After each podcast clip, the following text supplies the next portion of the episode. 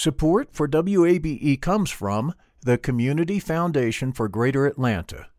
You can go beyond giving to impact. Learn more at cfgreateratlanta.org. I'm Earlonne Woods. I'm Nigel Poor. We're the hosts and creators of Ear Hustle from PRX's Radiotopia. Ear Hustle is a show about life inside prison, but it's not your typical prison podcast. In this next season, we've got stories about the objects people keep inside their prison cells, about residents in a women's prison who say they want to stay there, and the most beautiful prison garden Earlonne, I will never forget it. Ear Hustle stories about life on the inside told by those who live it. Find Ear Hustle wherever you get your podcasts.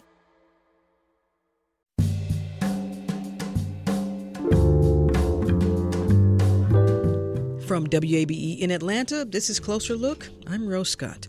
Coming up on today's program, hundreds of detainees shouldn't be detained in Fulton County jails. That's according to findings from an ACLU of Georgia report. And that is reason enough to alleviate overcrowding, says those opposed to the City of Atlanta leasing its detention center to Fulton County Sheriff Department to begin with. We'll dig, we'll dig deeper into that report in just a moment. And also, I think that those bullets gave more to him than they took away. What do you mean? I think it started him on his own journey of reconciliation. And I think Shirley, Congresswoman Shirley Chisholm, started that road. Peggy Wallace Kennedy talks about her father, longtime governor of Alabama and staunch segregationist George Wallace, as we dig into our closer look archives. All that's just ahead, but first this.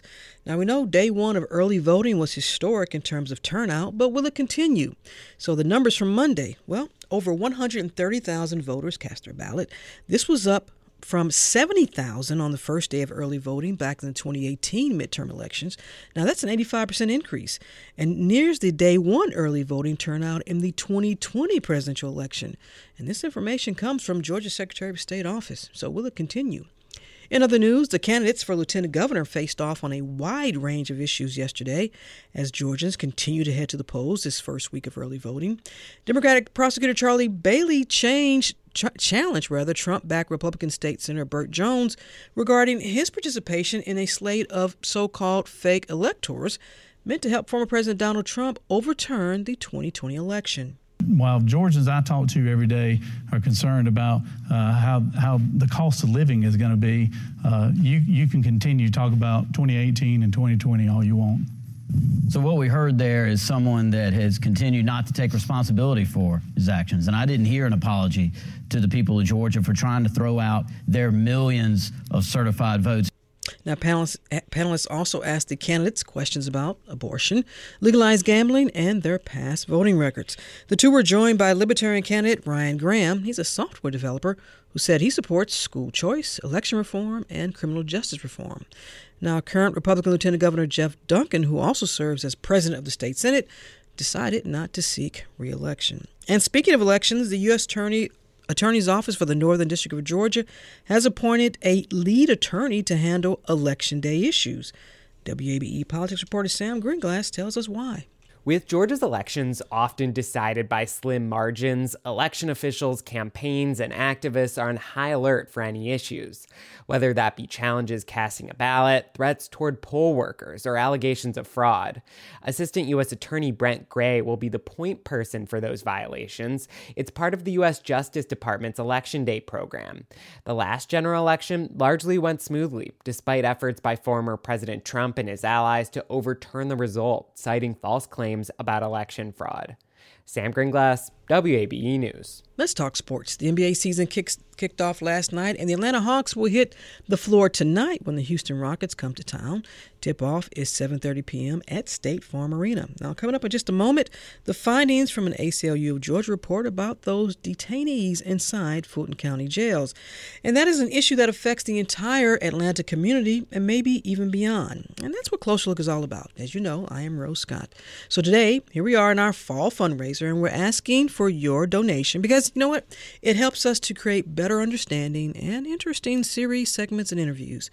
So right now, we've got yet another reason to give. So joining me with all that information is our WABE regular contributor, author, and journalist, friend of the program, and also someone who's going to help me paint my dining room, Gail O'Neill. Rose, it's so good to be here. Can I just start by saying thank you to Lamont from Atlanta and Sarah from Lilburn, who were contributing before the pro well as the program began. I am so grateful. Uh, listeners, when you give right now, we will enter you into a drawing to win a $250 Harry and David gift card.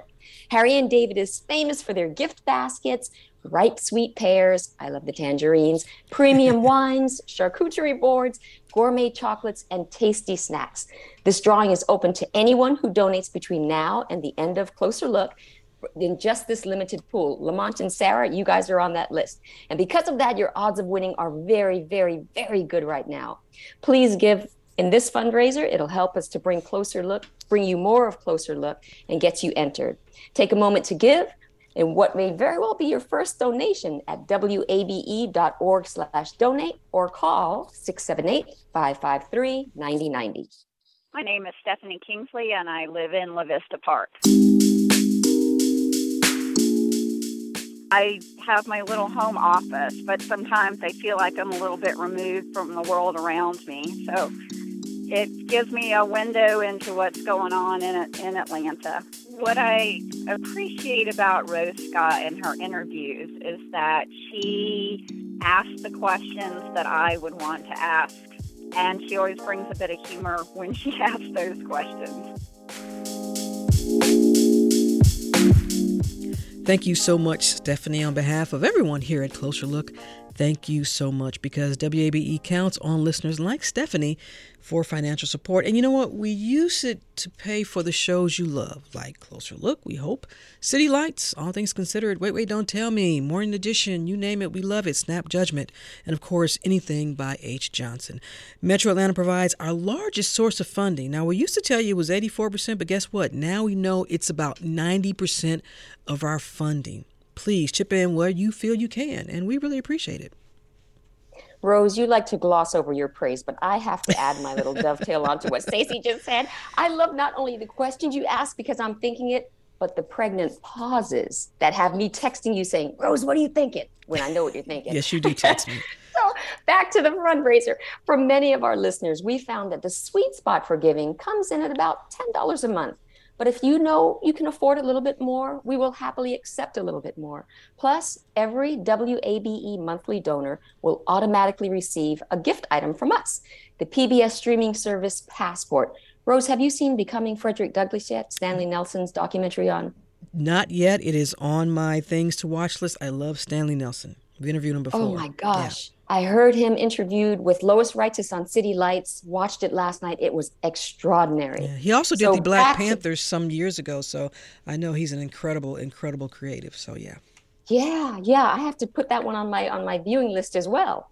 So think about this: when what you hear on WABE, the truth, the insight, and the powerful stories are valued by you, and they're also sustained by you. So please make your gift at wabe.org slash donate or call 678-553-9090. And thank you. For the first time ever, WABE is offering a thank you gift for the next generation of WABE fans. It's the WABE Kids Hoodie. This black pullover features the NPR logo on the front and the WABE logo on the back. It comes in sizes youth small all the way to youth extra large. Show your friends and neighbors that your child or grandchild is a well rounded, informed young listener. Yours with a gift of $180 or a new monthly gift of $15. And with that monthly donation, you'll automatically receive an added gift the PBS streaming service Passport, with kids programming available on demand. Please take a moment to support 90.1 because facts matter in both school and journalism.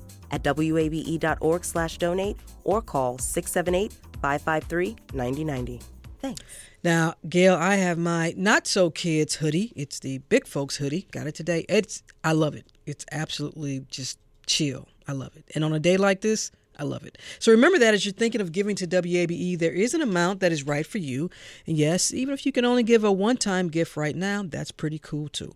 So while sustaining monthly donations are best for us, they may not fit for everyone. So giving because you find value, here is what matters now. So please give at wabe.org slash donate or with a call 678-553-9090. And as always, we say thank you.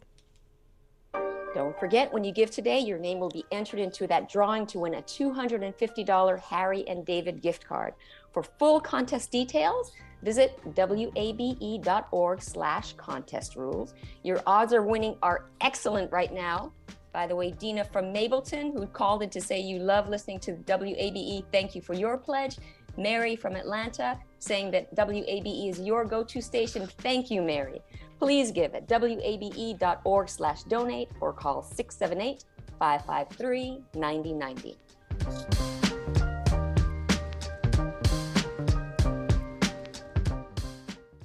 Support for WABE comes from the Community Foundation for Greater Atlanta.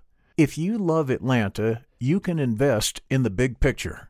Learn more at cfgreateratlanta.org. The field of mental health counseling is growing rapidly, and Richmont Graduate University can equip you with everything you need as a licensed professional counselor while integrating your faith into your clinical practice. Programs are offered in Atlanta, Chattanooga, and online. Apply today at richmont.edu. That's R I C H M O N T dot edu.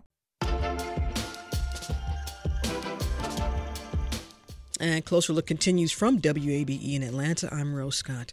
Now, there's no denying Fulton County jails are overcrowded. And that's why the city of Atlanta agreed to lease the Atlanta Center Detention Center to the Sheriff's Department. But before that is to happen, the City Council also voted to allow a Justice Policy Board to review Fulton's jail population. However, now comes a new report from the ACLU of Georgia that, quote, population levels can be reduced and conditions improved at the Fulton County Jail through other simple common sense measures without the need to lease additional beds at ACDC. Close quote. Now, this week, the City Council voted not to remove that mandate in order to expedite the transfers, which didn't sit so well with Councilmember Michael Julian Bond. When you say things like, uh, or what has been characterized, Mr. Chair, as people say, oh, it's only so many days, it's only been 63 days, oh, it's only been this amount of time you know, say that to the person who is sleeping on the floor and ask them. And I would challenge our, our esteemed lawyers here and even the great ACLU to go and talk to the people who are sleeping on the floor and ask them if they can wait. And on the other side? What I realize is that the issue has been mischaracterized intentionally to the public and frankly, it's just a lie. It's my belief, again, that there is no overcrowding issue uh, with respect to the Fulton County Jail. The data that we have received supports that. In fact, we know that to be true. That's fellow council member Keisha Waits. Meanwhile, while they work through all that, let's dig into the ACLU report. I'm joined now by Fallon McClure, Deputy Director of Policy and Advocacy at the ACLU of Georgia. She comes back to us. Welcome back to the program. Thank you. Um, I'm glad to be back and to talk about this report. It's very important work. Well, let's begin here. Tell listeners what you all were reviewing. So, what we reviewed in this report is the jail population data specifically on September 14th, 2022. So, mm-hmm. it's very important to note that our report is a snapshot in time. Um, this was data that the sheriff himself presented on who was in Fulton County custody on that day. And that's what we reviewed. Okay. And so the data that you all used came from Fulton. It came from Fulton, yes. Um, the sheriff provided some of this data. We also did open records request and publicly available information from the jail website. Okay, now let's back up. Uh, let's sort of take our listeners through this. What were you all, how did you break this out in terms of assessment? What were you all going to determine? Basically we went into this with the question of why are these people in the jail mm-hmm. right? And from there we were pretty sure that we could once we looked at who was there make the case for why so many people shouldn't be there. And that is exactly what this report shows. Now at the time that you all did this assessment how many folks approximately were being held at fulton county jail um, about 2,892 people were being held in the jail that day. And Fulton County Jail, we're talking about Rice Street facility mm-hmm. specifically, mm-hmm. not the entire Fulton County custody, okay. um, capacity around 2,591 beds. And so in terms of so in terms of beds, so you're looking at at, least more than 300 some folks that are, as Councilmember Michael Julian Bond said, are sleeping on the floor. Correct. Okay. Then you all looked at why folks were being held, under what charges. Had everyone who's being held, were they charged with some type of offense? So, yes, there was some type of offense, but I think the narrative around this has been that these are all violent criminals that need to be in the jail to protect our safety. And that is not the case. So, some of these were misdemeanors. Exactly. Not only were some of these misdemeanors, but I think it's important to note that people in jail, whether they're on a felony or misdemeanor, are presumed innocent until proven guilty. And a lot of times cases are reduced and even dismissed. So to categorize everyone in jail as a violent offender that needs to be there is incorrect. You all also revealed that there were at least more than 100 people that you felt were eligible for some type of diversion program. How did you make that assessment?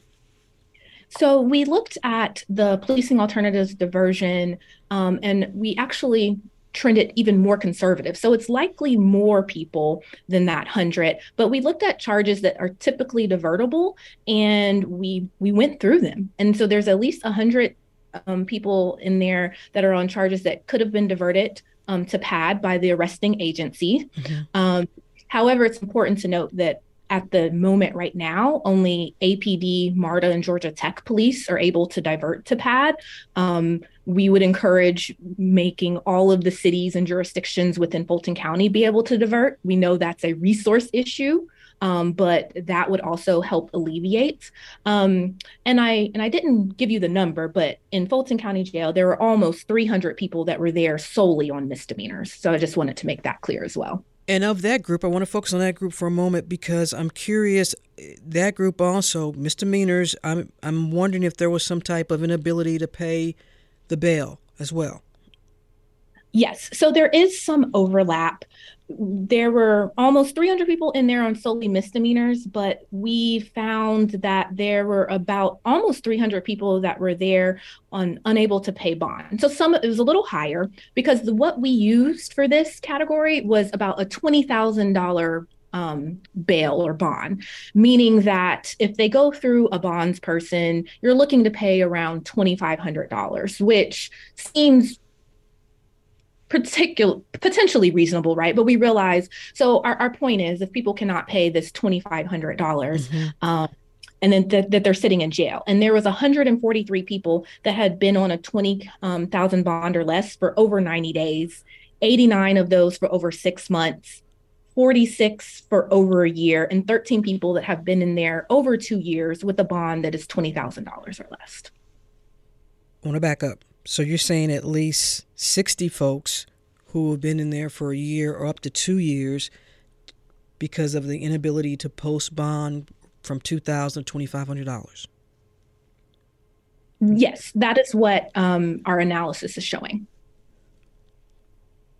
What does that say to you?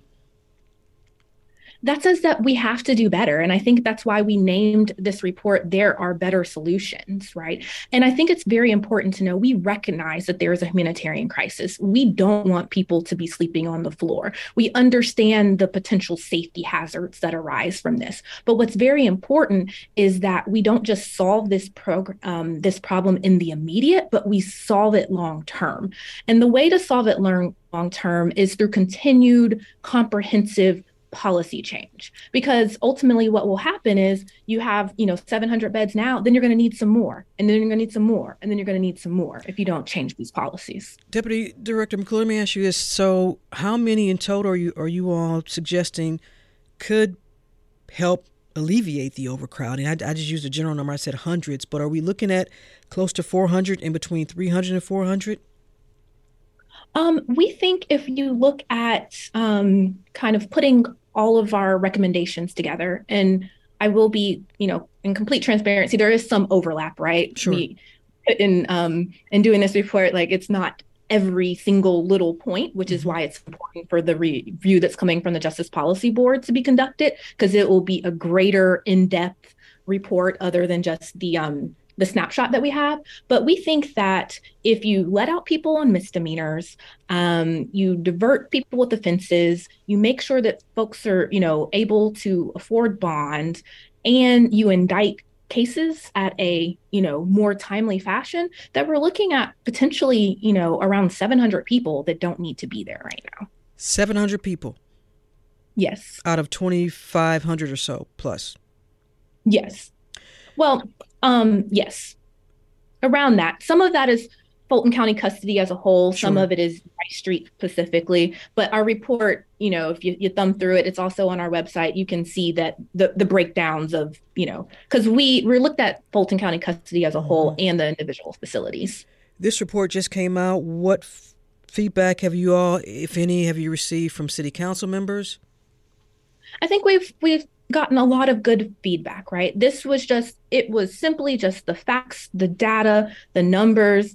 It wasn't a, I mean, yes, we have recommendations, right? But it sure. wasn't like, hey, you know, this person is horrible or we're playing to this or that. It is strictly the facts, right? And the facts show that there are too many people in custody and we can make some real changes. So, what's next? and also, I, want to ask have you heard from Fulton County Sheriff Patrick Labat or anybody from Fulton County Commission? Uh, we have not. We've heard from some of the commissioners. Um, we did email the report to all the commissioners. Uh, I mean, the city council, mm-hmm. um, rather, the Atlanta City Council. We received, you know, some rec- some recognition that they received it um, and that they had read it. Um, we have not heard, um, at least at this point, much from the commission or from the sheriff himself. I want. I'm interested in your response to someone saying, "Well, you all have the recommendations and you've laid out this data, but can you understand on the other side saying, well, perhaps there's not enough individuals to sort through all of this, and then it's not easy just to go to a judge or whomever needs to to sign off on all of this and say, let's release 700 some folks. I mean, that would take time, correct? So in the meanwhile, should they allow some of these transfers to go ahead so you can get folks off the floor? So this will take some time to implement. There's some that can be done quicker rather than others, but transferring people will take some time too. I think it's important to note in the lease that the women from the South Fulton Annex will be transferred first. And there's like a little over um, 350 women there. I think it was around 355 last I heard. Um, and they all have to be transferred first. And then at that point, then 100 men can be transferred from Rice Street per month. So that is still going to take a lot of time um, for that to even happen. So if we're talking about this consideration of time, I'm like, let's take a moment and get this right now so that this doesn't continue to be a problem. Meanwhile, as we wait for that Justice Policy Board to have their own analysis, if it is gives even greater detail or even gives you even greater numbers through your lens, then what obviously should happen next? Is it just to not go through with the lease and then let's find a way to get these folks off the floor and those who you all feel should not be detained into the proper pathway? Absolutely. I think that is is what should happen. My understanding is the Justice Policy Board is planning to present their um, analysis on the to City Council around November seventh. So that is, you know, only a, a few weeks away. Um, and I do think, you know, it will continue to shed more light and deepen the positions that we have already kind of not kind of that we are showing. Mm-hmm. and that ultimately that the leash should be reversed right? So that we can implement these real systemic changes. So 5 years 10 years 30 years from now we're not talking about these same problems. And i think it's extremely important to note that we are working with folks that have slept in those boats on the floor, right? So this idea that we are this these detached like lawyers that don't know what it's really like, mm-hmm. we always make sure to center those that are most impacted and they are fighting right alongside with us in this fight. Fallon McClure, Deputy Director of Policy and Advocacy at the ACLU of Georgia. Thank you so much for taking the time. I really appreciate it. Thank you so much.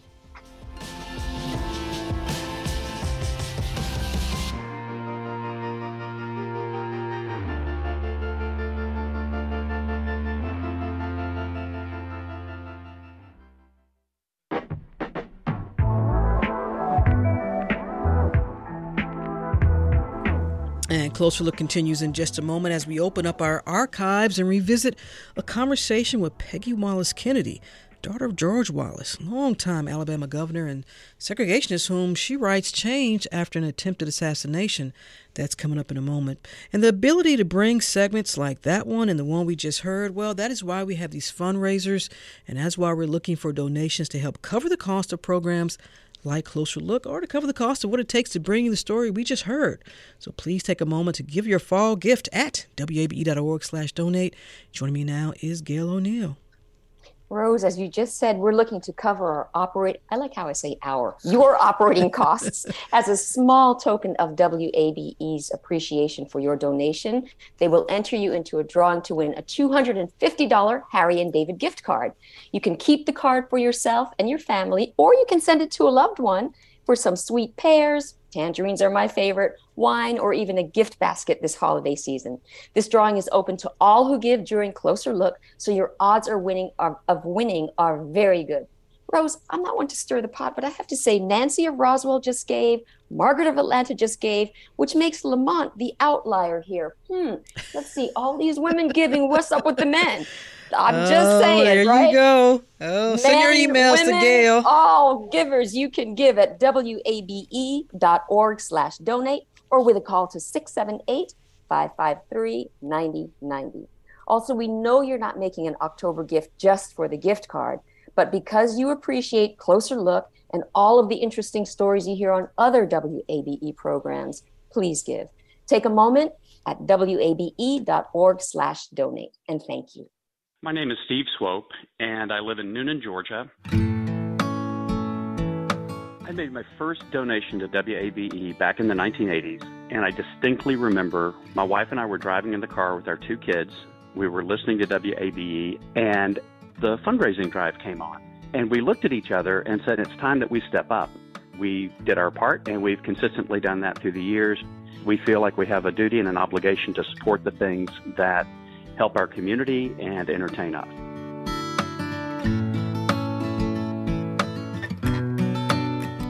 And we appreciate that. And when you give, even at $10 a month, that will make you a WABE sustainer, and it really is the best way to give. And here's why because that $10 may seem small, but I'm here to tell you it allows us to make future plans more accurately, knowing we have a reliable source of ongoing support. So we suggest $10 a month because that's about the amount that seems to work best for most of our listeners. But look, you know what works for you financially and you know what's in your wallet. So that's why we say do what you can. 678 553 9090 or online at WABE.org. And as always, we say thank you. Plus, every WABE monthly donor will automatically receive, as a gift from us, the PBS streaming service Passport including you, Mary from Decatur. We see you. Thank you for your recent donation. We only ask that you give as generously as you can at wabe.org slash donate. It'll help us pay not just for Closer Look, but it will help WABE amplify the voices of Atlanta. And with nearly 90% of all funding coming from Metro Atlanta, your help is so important to us. And really, we thank you. When you give to WABE as a new sustainer at $10 a month, we'd like to thank you with the I Love WABE mug. It features the numbers 90.1 gently folded into a small, discreet heart, printed on the face of this all white mug. Show your support of WABE with a gift of just $10 a month or a one time gift of $120. And with a monthly donation, you'll automatically receive an added gift the PBS streaming service Passport. You listen for news, culture, entertainment, and because facts matter. So please, take a moment to give right now at wabe.org slash donate or call 678-553-9090 and thank you.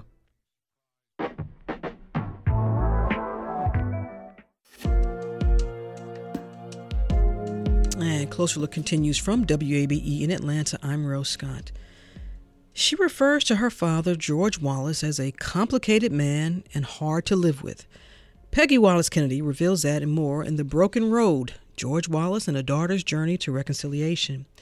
George Wallace, who would serve four terms as the governor of Alabama, staunch in his views supporting se- segregation, and once referred to by Dr. Martin Luther King Jr. as, quote, perhaps the most dangerous racist in America today, close quote. Now, that was in a 1965 interview, but I also should note Dr. King went on to state this, quote, I am not sure that he believes all the poison that he preaches, but he is artful enough to convince others that he does, close quote.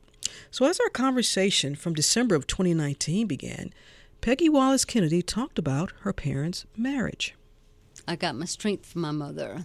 Lurleen, correct? Yes, and I think my mother was a strong woman. Um, she loved my father very much, and I think in the beginning she did not know what she was getting into because she was 16 years old when she married him. But as the years went by, um, there was some really bad years. Mm. Uh, her, I think her strength increased, and her love increased for him. He was just very, very complicated man, very hard to live with. But um, I think that she loved him, and the, the marriage mattered to her. Mm-hmm. You call your childhood a broken road, and you say it's still with you. Mm. Well, let me explain the broken road. Mm-hmm. Physically, the broken road was an abandoned roadbed, uh, cracked and heaved up, mingled with kudzu and shrub vine. And so when things would really get bad at home, mother would drive us to my grandparents' house. Mm-hmm. She would drive through Tuscaloosa, Alabama, over the Black Warrior River, and she would say, Look for the broken road. And so when we saw the broken road, it meant unconditional love, happiness, no secrets, no angry voices. And when she turned down that dirt road, I'd look for that house with the flowers on the porch. And when I saw it, I'd roll down the window and I'd wave, and happiness would wave me back. And that was my grandparents' house. And so the broken road is a good thing, mm-hmm. was a good thing for us. So every time we saw it, that was um, our safe place. You say your father was not an easy man to get along with for your mom. Yeah, but, I, but no. you say she loved him. She loved him very much. After she passed, did you notice a change in him at all? Uh, my father um, uh, grieved um, until the day he died. For her. Did he ever talk about regrets of things that he may have done or that you all may have saw? He did. Was that tough for you to hear? It was tough. And I told him it was okay, that that was in the past, and that was not anything he could do about it now. And I just wanted him to be be happy. He said, I can never be happy again. Mm-hmm. Your mother's gone. Let's shift to politics for a moment. Why was getting elected so important to your dad? In the 58 race, mm-hmm. he lost. Um, because he ran on good roads and better schools, and that's not what people wanted. Mm-hmm. They wanted what John Patterson was offering them that was segregation. He was supported by the Klan. And after uh, Daddy lost that race, he was devastated. So he had to make a decision, and he made it power over principle, moral code, out the window. He knew that the only way he could win was on race and segregation. And since he was a little boy, that's the only thing he ever wanted was to be governor above everything else. That's the kind of man he was. I loved him very much, mm-hmm. but that's the price that we all had to pay. And I and I understand that, and I, I, I forgive him for that. But that's that's what he wanted, and race and segregation was the only way he knew he could win. Did you ever say to him? Did you ever have a conversation with him where you said, "Well, Daddy, this we understand this is not who you who you are. This may not be who you are, but you're running on this philosophy." And that and that has to be conflicting for you. Did you ever have that conversation with him? No, because that that's what he was going to do. Because I, um, I knew that's what he was going to do. Mm-hmm. I was only 12 years old, mm-hmm. so I was young. You write that you never heard the N word used in your house. You never no. heard your father use no. that word. Yeah. We were not we were not allowed to say it and uh, I never heard him say it. I never heard my mother say it. When your father is finally elected governor, what was that moment like for him? When he was elected? Mm-hmm. Well, it was very exciting. I was mm-hmm. 12 years old, and we just went from a small town to the Alabama governor's mansion. Yeah. What was that like was, for you at it 12? It was wonderful. Um, I had my own own bedroom, had a TV, had my own bath room in in the same room. that was wonderful. Yeah. And it and I remember mother saying for one of the first things she ever said, she she bent down and she said, you can have anything you want to eat. Hmm. That was a long way from where you all had come from. Yes. Images of your father, civil rights, marches, protests, what you see in the paper, what you see on TV, what you're hearing in the radio, and all of this coming from your father. And he wasn't the only one, so let's be really fair and clear about this. But as you get older, what's happening to you in terms of your philosophy and your ideology about race and racism and segregation? Well, I talk about peace and reconciliation mm-hmm. and forgiveness. We are living in a divided country America is hurting, but there's hope for America. And I talk about that because America is about all of us, not just some of us.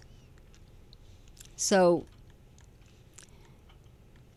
whether you're African American, you're white, Hispanic, Native American, gay, straight, whatever, we are all John Lewis says, We are all one family and we're all one America. Mm-hmm. And we've got to, we've got to start uh, living that way. May 15th, 1972, 21 year old busboy fires shots at your father, yes. paralyzing him for life. Mm if that doesn't happen to your father, do you think there still would have been this road of reconciliation that he would have gone on? I think that those bullets gave more to him than they took away. What do you mean? I think it started him on his own journey of reconciliation. And I think Shirley, Congresswoman Shirley Chisholm, started that road. She came to visit him in the hospital. I was there. Mm-hmm. They prayed together. They talked very low together. And something changed in my father that day. I can't I can't explain it to Mm. you. Um, and I think his heart began to mend. Did he he ask for forgiveness? Because there were several civil rights leaders that came to your father's bedside. Yes. Uh, I don't know if he asked her for forgiveness because they were ta- they were talking very low. But I know he called John Lewis many times.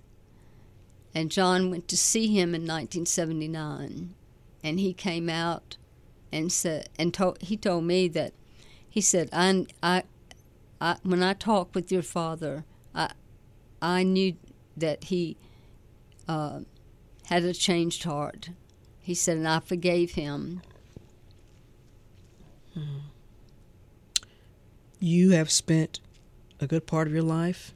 You've been honored and recognized in the civil and human rights arena. But there was something in the book that, when you talked about visiting your parents' grave, it was right after President Obama was first elected. And I'll let you pick up the story there because a woman came up to you. She talked about how much your parents were loved. And then she said something else to you. What did she say? She said, I know your father just rolled over from his grave, and if he knew that black man was running for president. I just didn't say anything because she, she obviously didn't see the Obama sticker on my, my car. And I bring that up because whether we want to call it a perception that people have, and maybe people of a certain generation, and then also what you are telling us and been telling us and what you're telling us in this book about your, your father, you still feel like you have to defend him? You still feel like you're going to continue defending him? Do you, do I think I Because of that, because of what folks like, you know, just that's been just what, eight years ago, maybe a little bit older than eight years ago? Well, I, I never said anything to her. I didn't say anything to her. Sure. Um, because I I never really have defended him or excused him uh, that I that I know of. Uh, now, when, when I was smaller, um, you know, no, he's segregationist. You know, that was just when when you're little. But Why was now a good time to write this book for you? Well, when I crossed the bridge in 2009 with John Lewis, um, when I was growing up, um, I really didn't have an opinion. I had an opinion, but I was never asked if I had a, had an opinion. So I really had no voice on different things.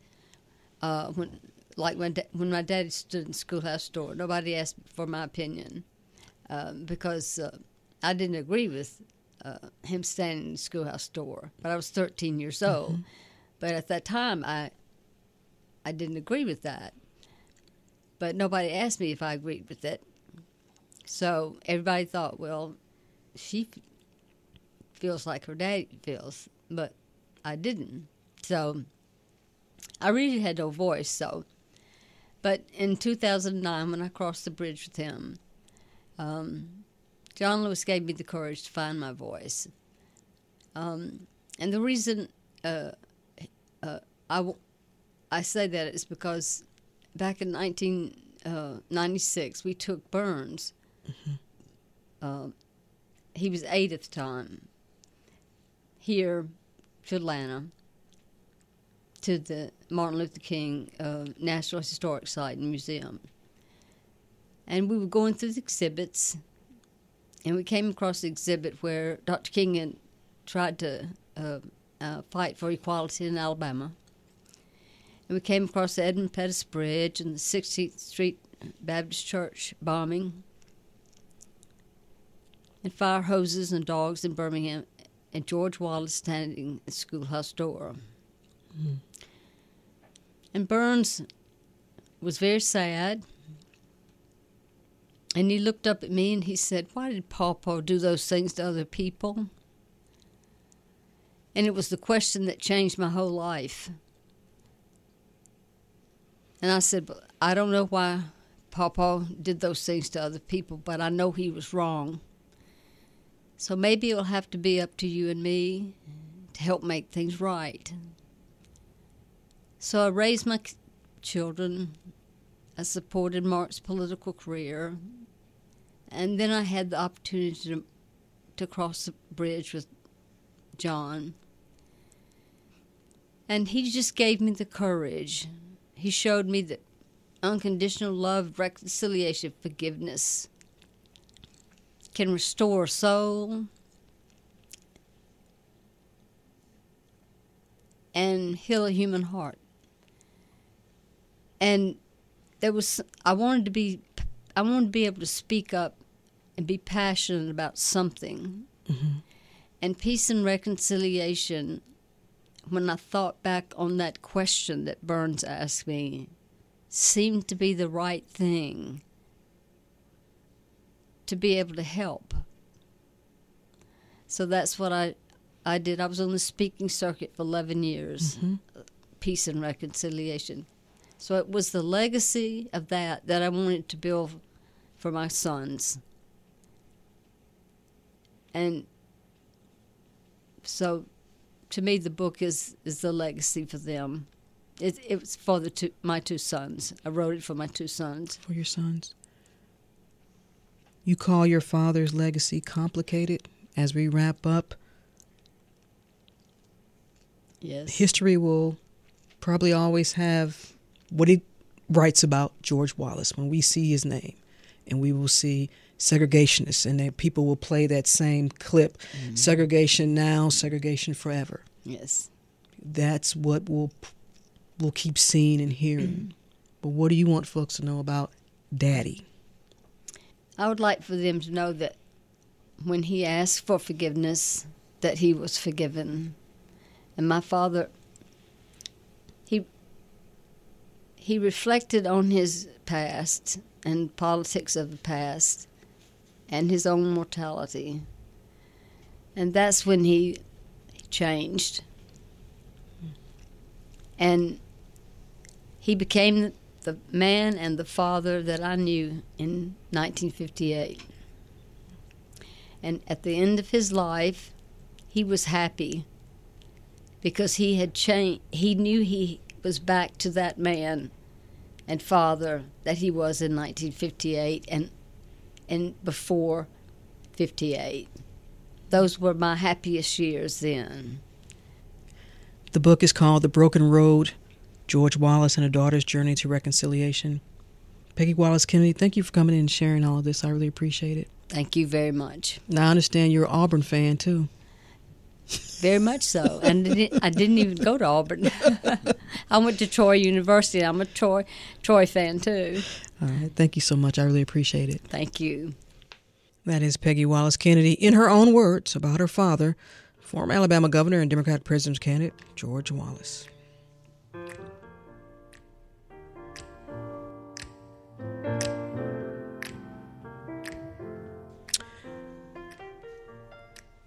Conversations that we have on this program throughout the years.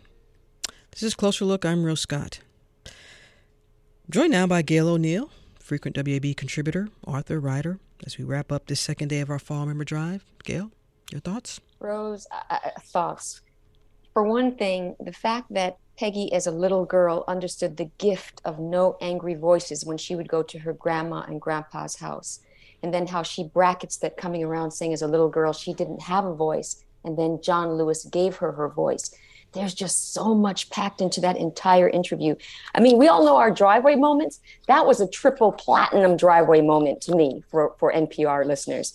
Um, as you say, as we wrap up, I want to thank John from Atlanta, Ken from Atlanta, Joshua from Atlanta. The men are bringing up the rear here at the end, and we had many more donors who asked not to be thanked. But I have to thank you all for giving so generously over this last hour. So again, we are giving away a $250 Harry and David gift card, and your odds of winning are now one in 10. The drawing is open to everyone who gives right now until two o'clock. That's to someone who's renewing their annual gift to a person who has never given before, a major giver, or a one time gift.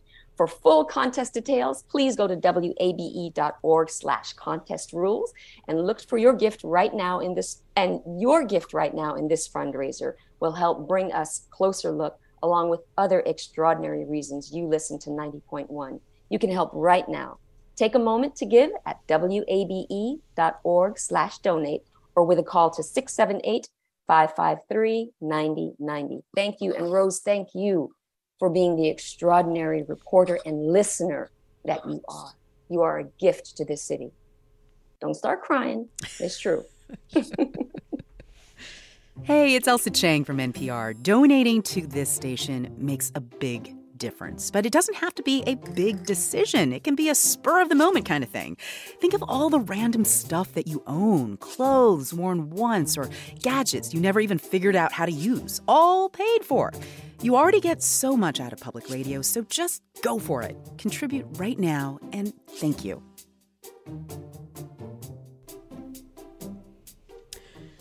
Ailsa Chang, she is way cool. You know, we talk a lot about how your contribution fits into our budget. Let's flip this around a little bit. How does $10 a month fit into your budget? Well, you know, think about a monthly video or music streaming service. Goodness, I have about eight. I don't know why. I cut the cord years ago and I feel like I'm paying more, but that's just me. Now, also, it's a couple of cups of premium coffee.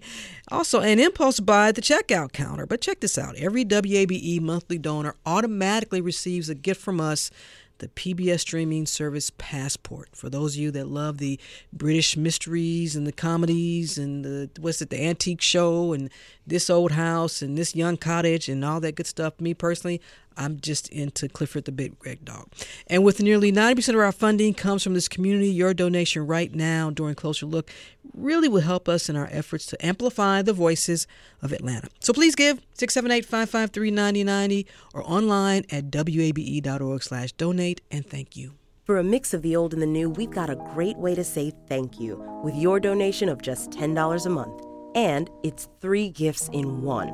First, it's our vintage Forever I Love Atlanta mug featuring hand drawn designs of some of Atlanta's best known landmarks. You'll also receive the WABE window cling, as well as 20 stylish lapel buttons showcasing some of the best public radio programs of past and present. This three tier combo is yours with a new gift of $10 a month. With that donation, you'll get yet one more gift the PBS streaming service Passport. This fall, we'd like to remind you that facts matter, and so too does your support of independent local journalism. Please give at wabe.org/donate or call 678-553-9090. Thank you. We're getting ready to wrap up today's show, but you still have a few minutes to get your name into this drawing to win a $250 Harry and David gift card when you make a donation now. Remember, no donation is too small or too large. So give what you can now that you can. With just a few minutes between now and two o'clock, you might think that you don't have time to get in on this drawing, but you absolutely do. According to the rules, you'll be entered as long as you finish on the phone or online by five minutes past the hour. I wish I had those deadlines when I was in college, Rose. My question is exactly who are Harry and David? But anyway, um, as we wrap up, listen, you still have some time. Please make your fall gift right now at wabe.org slash donate or with a call to 678-553-9090. I want to say thank you so much to everyone who donated during this hour and good luck to you to win. We really appreciate it. And thank you so much, as always, Gail. I appreciate you hanging out with us. Oh, it was a pleasure. I love hanging out with you guys. And that's it for this edition of Closer Look. Our producers are LaShawn Hudson, Daniel Razel, and Pat St. Clair. Daniel was also on the boards today. And that means, for those who don't understand the radio, jargon. He's on the board. He was engineering today. So, a reminder to let us know your thoughts on today's program or any other. Send me an email, as you all love to do, rose at wabe.org. And if you missed any of today's program, it is online at wabe.org slash closer look. And of course, you can also listen to Closer Look weeknights at 7 p.m. as well as in our podcast. So subscribe to Closer Look wherever you like. And also, by the way, if you're listening during our rebroadcast at 7 p.m. tonight, you still are eligible for the Harry and David gift. Stay tuned to 90.1 WABE Atlanta. I'm Rose Scott. The number again, 678-553-9090 or online at wabe.org slash donate. And as always, thank you.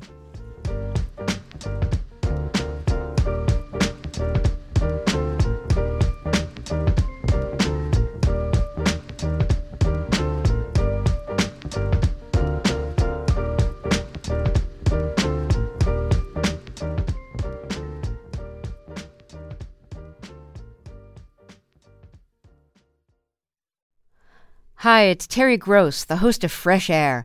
We bring you in depth, long form interviews with actors, directors, musicians, authors, journalists, and more. Listen to our Peabody Award winning Fresh Air podcast from WHYY and NPR. The Gold Dome Scramble podcast is now plugged in, a WABE Politics podcast. New name, same on the ground reporting from us, WABE Politics reporters Sam Gringlas and Rahul Bali. We'll cover local, state, and national politics as we talk to politicians and voters to break down each week's biggest headlines. New episodes drop on Fridays. Listen and subscribe at WABE.org or your favorite podcast platform. WABE.